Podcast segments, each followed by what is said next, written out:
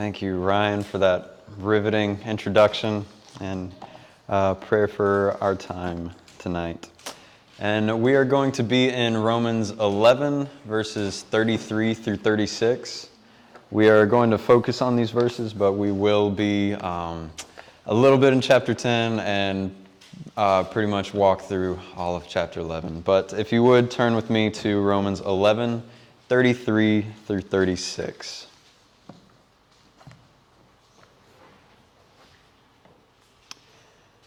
Oh, the depth of the riches and wisdom and knowledge of God! How unsearchable are his judgments, and how inscrutable are his ways. For who has known the mind of the Lord? Or who has been his counselor? Or who has given a gift to him that he might be repaid? For from him and through him and to him are all things. To him be glory forever. Amen.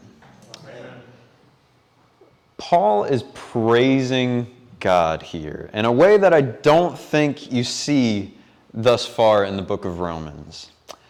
And in order to fully understand what brings Paul to this all out state of praise, we are going to rest uh, a little while in the context of this passage, the context that it falls. So let's examine the context as to where this passage uh, of all out praise for God falls in the book of Romans. And as a whole, Romans is an epistle, or in other words, it's a letter from Paul to the church in Rome. It's a letter, but this little stanza reads like a psalm of praise.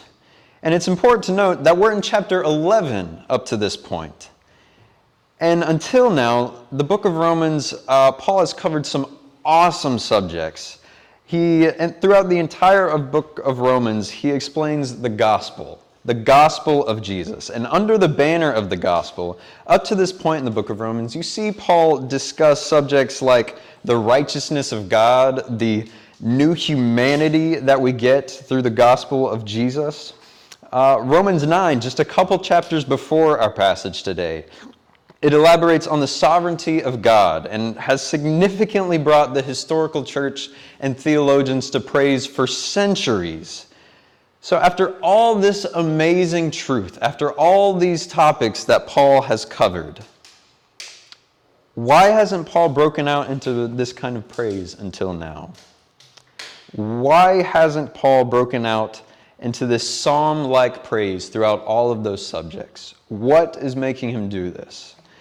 And if you ask this question, like I did, you might initially become even more confused when you back up just a little bit to be the beginning of chapter 11 and you find that Paul is addressing some objections from the Gentiles and Jews that he is talking to.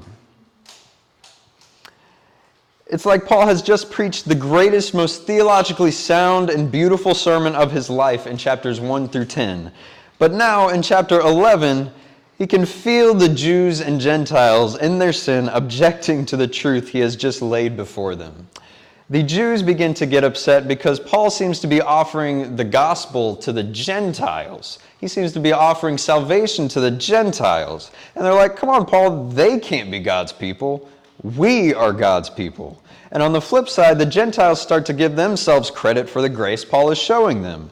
When Paul offers the gospel to the Gentiles, they're like, well, well, well, look who's finally coming around. Guess we can join the family now. And if I was in Paul's position and I had just delivered such a beautiful explanation of the gospel, I might have given three words in response You are wrong. Next chapter. And keep explaining the gospel.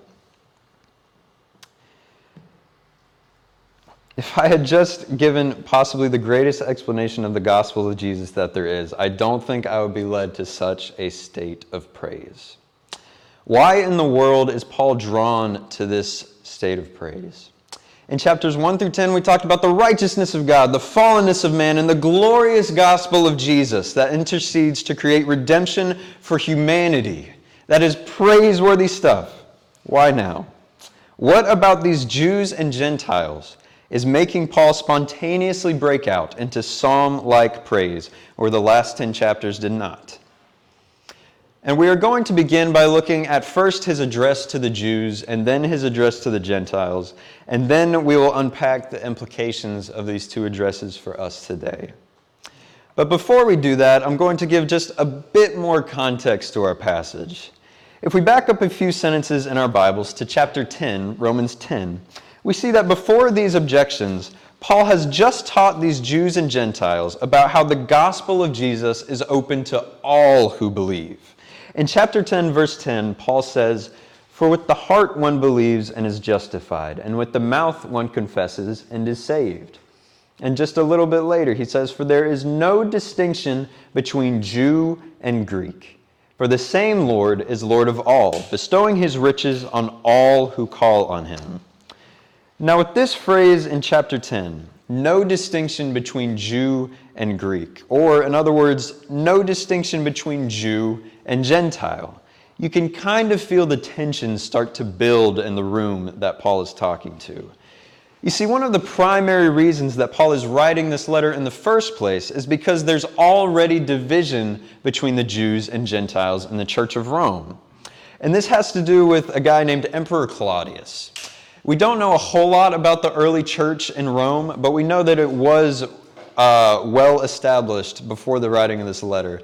And after the church was established, a guy came to power named Emperor Claudius, and he banished the Jews from Rome, and that included the Jesus Messiah believing Christian Jews from Rome.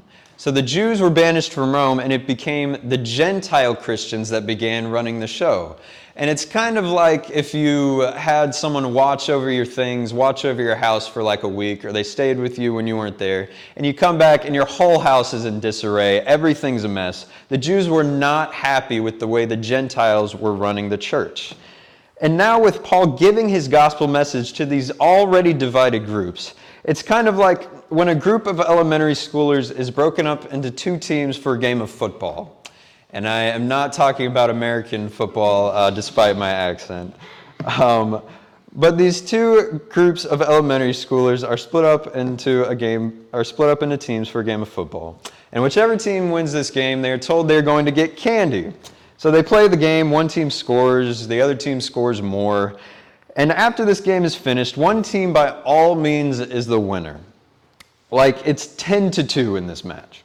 And after all that competition, these elementary schoolers are still catching their breath when their teacher walks up and says, Everybody gets candy. And then what happens? Of course, the team that scored two points, they celebrate because they lost, but it's like they won. And then this team that scored 10 points, they are upset because they did all of that competition. They won fair and square, and all of it feels like it is for nothing.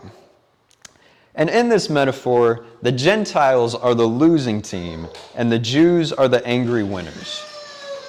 To the Gentiles, this message from Paul is amazing news. They say, Great, no distinction between Jew and Gentile. We can be a part of God's family now. And to the Jews, Paul's message works kind of like a backhand. What?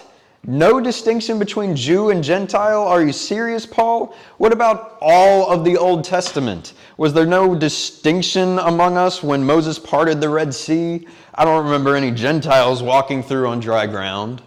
They're upset, and Paul sees the frustrated Jews, and he seemingly continues to feed their frustration. Because he then goes on to say how the Jews rejecting the message and the Gentiles being welcomed into the family of God's people fulfills prophecy of the Old Testament. Paul ends chapter 10 by quoting the prophet Isaiah, where Isaiah is speaking on behalf of God. Romans 10, verses 20 through 21 says, I have been found by those who did not seek me. I have shown myself to those who did not ask for me. But of Israel, he says, all day long I have held out my hands to a disobedient and contrary people. To the frustrated Jews, Paul says, the Gentiles being part of God's family was prophesied, and your rebellion was prophesied too. And the Jews say, Great, it was all for nothing. But not so fast, because that's where our chapter uh, 11 with our focus passage begins. At this point, the Jews, they're a little sad, and the Gentiles are celebrating. And to this point, it still seems a bit odd that this passage ends with Paul praising God in such a magnificent way. Where is Paul going with this letter? That chapter 11 ends with him in such a state of praise. And relevant to us today, what is Paul saying in this letter that can bring you and I to praise this evening? No matter the circumstance, whether you've had a good day or a bad day or a rough year, what is Paul saying in this passage that could bring us all to praise God this evening? With this in mind, let's read Romans 11, verses 1 through 10. I ask then, has God rejected his people? By no means, for I myself am an Israelite, a descendant of Abraham, a member of the tribe of Benjamin. God has not rejected his people whom he foreknew. Do you not know what the scripture says of Elijah, how he appeals to God against Israel? Lord, they have killed your prophets, they have demolished your altars, and I alone am left, and they seek my life. But what is God's reply to him? I have kept for myself 7,000 men who have not bowed the knee to Baal. So too, at the present time, there is a remnant chosen by grace. But if it is by grace, it is no longer on the basis of works. Otherwise, grace would no longer be grace. What then? Israel failed to obtain what it was seeking. The elect obtained it, but the rest were hardened, as it is written. God gave them a spirit of stupor, eyes that would not see, and ears that would not hear, down to this very day. And David says, Let their table become a snare and a trap, a stumbling block and a retribution for them. Let their eyes be darkened so that they cannot see, and bend their backs forever. Although that last verse may seem a, a little dim in response, after Paul tells the Israelites that salvation is not just for Israel, and they are a little down, and that many Israelites have turned from the faith, Paul immediately encourages the Israelites by saying that God is still working salvation through the people of Israel. He first points to himself. He says, I am an Israelite. You guys are not kicked out of the faith, or else I would be too, and I'm not giving you a message of salvation that I myself can't take part in. I am a descendant of Abraham. I am not writing to you about a salvation that I myself can't have. God has not rejected the people whom he foreknew. Paul assures the Israelites that God predestined them to be a crucial part of his salvation plan. Before time began, God decided to make Israel a part of God's salvation plan. And that has not and will not change. And this particular reassurance of foreknowledge and that hints at predestination, this particular reassurance from Paul would hit close to home with the Israelites because the foreknowledge of God and predestined Israel are truths that pervade and are all throughout the Old Testament. These are things that they would be familiar with. One example is the call of the prophet Jeremiah, which says, Before I formed you in the womb, I knew you. And before you were born, I consecrated you. I appointed you a prophet to the nations. And that comes from Jeremiah 1:15. Paul is saying, just as God promised, he is still using Israel to bring salvation to the nations. Paul reminds them that he himself is an Israelite that God is using to proclaim this invitation of salvation. He reassures the Israelites that just as God was using Israel before Jesus, he is still using Israel today. And continuing in his encouragement to Israel, Paul points his audience to a time when Israel was arguably far worse off. He quotes a dialogue between the prophet Elijah and God that took place during a time where there was evil king after evil king reigning in Israel. And while Elijah is hopeless that the people of God will persevere, he says, I alone am left. God assures Elijah that he is preserving a faithful remnant in Israel, and through this remnant, he will fulfill his promises. And what was true of Elijah's time is true of the church that Paul is writing to. Though Paul and the church in Rome are witnessing many Israelites reject the message of the gospel, though Paul and the church in Rome are witnessing all of these Israelites turn away from the gospel. And Paul concludes this paragraph by emphasizing that this remnant of Israelites who believe Jesus is the Messiah only exists. This remnant of faithful people that still remain faithful to the gospel, it only exists because the grace of God. And Paul swings his hammer on this point of grace in verses 7 through 10 by saying, Israel is lost and worthy of judgment. This means that it has to be the grace of God because Israel is in rebellion. Only by the grace of God are there still faithful Israelites. Only by the grace of God are they not totally lost. Praise God that He kept Israel, that He is fulfilling His promises. He used Israel's rejection of Jesus to proclaim the gospel of Jesus. Praise God for how he has worked out salvation through Israel. And now we're, we're getting a little glimpse at what's leading Paul to his state of praise at the end of chapter 11. Paul took an objection that he predicted his Jewish audience would have and has now laid out how God has somehow used Israel's rejection of the gospel to proclaim the gospel even more. And not just to Israel, but also to the Gentiles. And now let's read Romans 11, verses 11 through 24. So I ask, did they stumble in order that they might fall? By no means. Rather, through their trespass, salvation has come to the Gentiles, so as to make Israel jealous.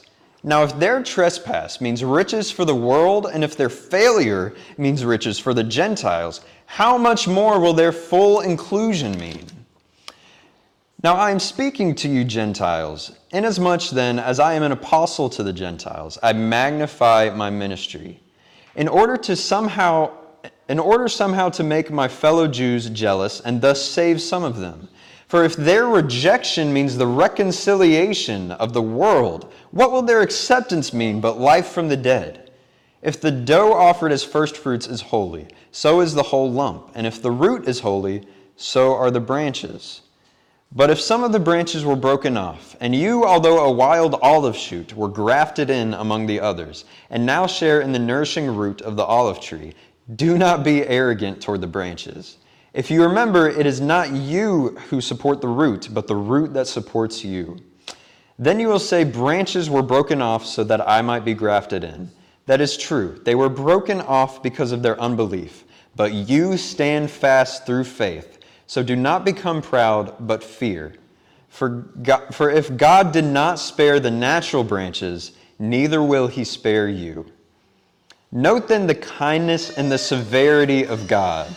Severity toward those who have fallen, but God's kindness to you, provided you continue in his kindness.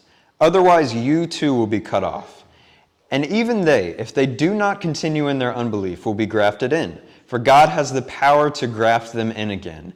For if you were cut from what is by nature a wild olive tree and grafted, contrary to nature, into a cultivated olive tree, how much more will these, the natural branches, be grafted back into their own olive tree? After Paul speaks on how God is still fulfilling his promises through the people of Israel, he broadens the scope of salvation. In verses 11 through 12, Paul says that Israel's rejection of Jesus was not only used to proclaim the gospel to the people in Israel, but now, through Israel's rejection, salvation is offered also to the Gentiles.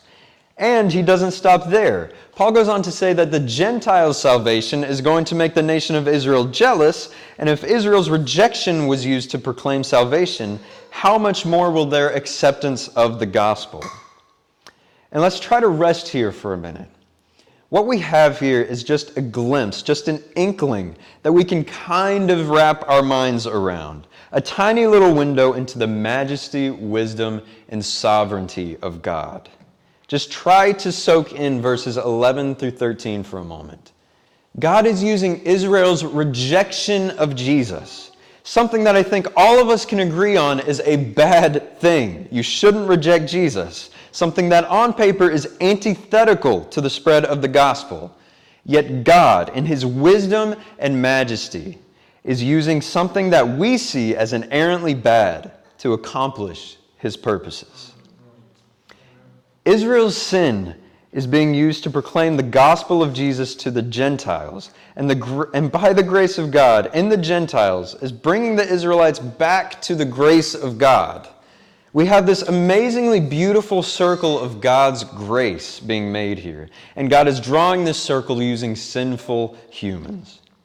And I love how Paul ends this little paragraph. He's like, if God can proclaim his grace this much through Israel's rejection, just imagine what he could do if his people were following him. Just imagine if Israel was accepting the gospel of Jesus. And Paul goes so far as to say that this is why he ministers to the Gentiles. He says that being an apostle to the Gentile magnifies his ministry. Through this amazing circle of God's grace, Paul's ministry to the Gentiles ministers to the Israelites. And with that, let's recall the Gentile audience that Paul is writing to. Let's see how they're doing. And let's imagine how they would respond to this news. In chapter 10, the Gentiles just found out that there is no distinction between Jew and Gentile for salvation. This is amazing news to them. They are already celebrating at the beginning of this chapter. And now Paul tells them that he ministers to them in order to minister to the Israelites already, which the Gentiles are kind of getting prideful over, like, ah, we're in the plan of salvation. It's like telling someone who won the game that they looked good doing it. Paul is just piling on the compliments onto the Gentiles up to this point, and you might be worried that the Gentiles might get a big head, and you'd be right. In chapter 11, verses 17 through 24, Paul uses a metaphor of an olive tree to put in check the pride of the Gentiles and to remind them that they, just like the Israelites, are only included in the salvation plan by the grace of God. Going back to that metaphor of the Gentiles being the losing elementary school team, but winning anyway, you can almost hear that one child after it's announced that both teams get candy, like, Ha! We lost, but we get the same as you in your face. Paul feels these Gentiles' pride beginning to swell, and he immediately puts them in check. Paul says to the Gentiles, If you are branches being joined to this olive tree, remember that you don't support the root, the root supports you. And if the Israelites, who are the root of this tree, were cut off for their unbelief, if the Israelites are rebelling, you Gentiles better not think you're an exception. If you do not persevere in the faith, you will be met with the same severity that Israel was met with. And you too will be cut off. But on the flip side, the same grace that has, persever- that has preserved the root of Israel and the same grace that has joined these Gentile branches to the root. This grace of God awaits anyone who comes to faith in Jesus and awaits an abundance for those that persevere.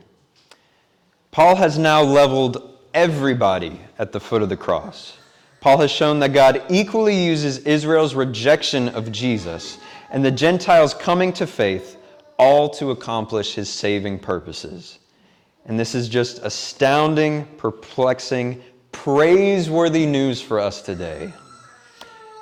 Think for a moment the implications for you and me of God using Israel's rejection of Jesus to accomplish his saving purposes.